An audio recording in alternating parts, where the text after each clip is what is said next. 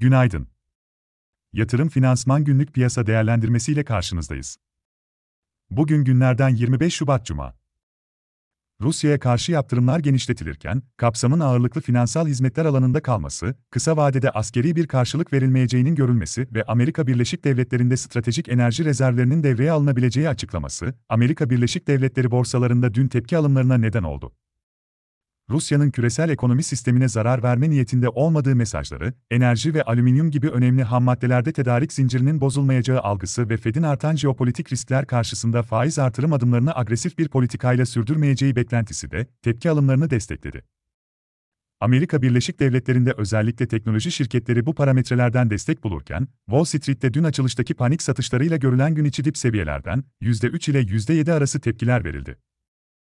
Bu sabah ise Amerika Birleşik Devletleri vadelileri negatif, Asya borsaları genel olarak pozitif tarafta. Biz de pozitif açılış bekliyoruz.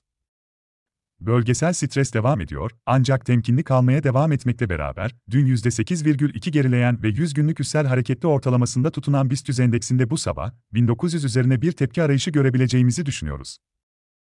Dirençler 1900, 1950 ve 1970, destekler 1825 ve 1725. Ajandada ise içeride Şubat ayı ekonomik güven endeksi, dışarıda Almanya 4. çeyrek gayri safi yurtiçi hasıla büyüme, Euro bölgesi güven endeksleri ile Amerika Birleşik Devletleri kişisel gelir ve harcamalar, dayanıklı mal siparişleri, bekleyen konut satışları ve Michigan güven endeksleri açıklanacak.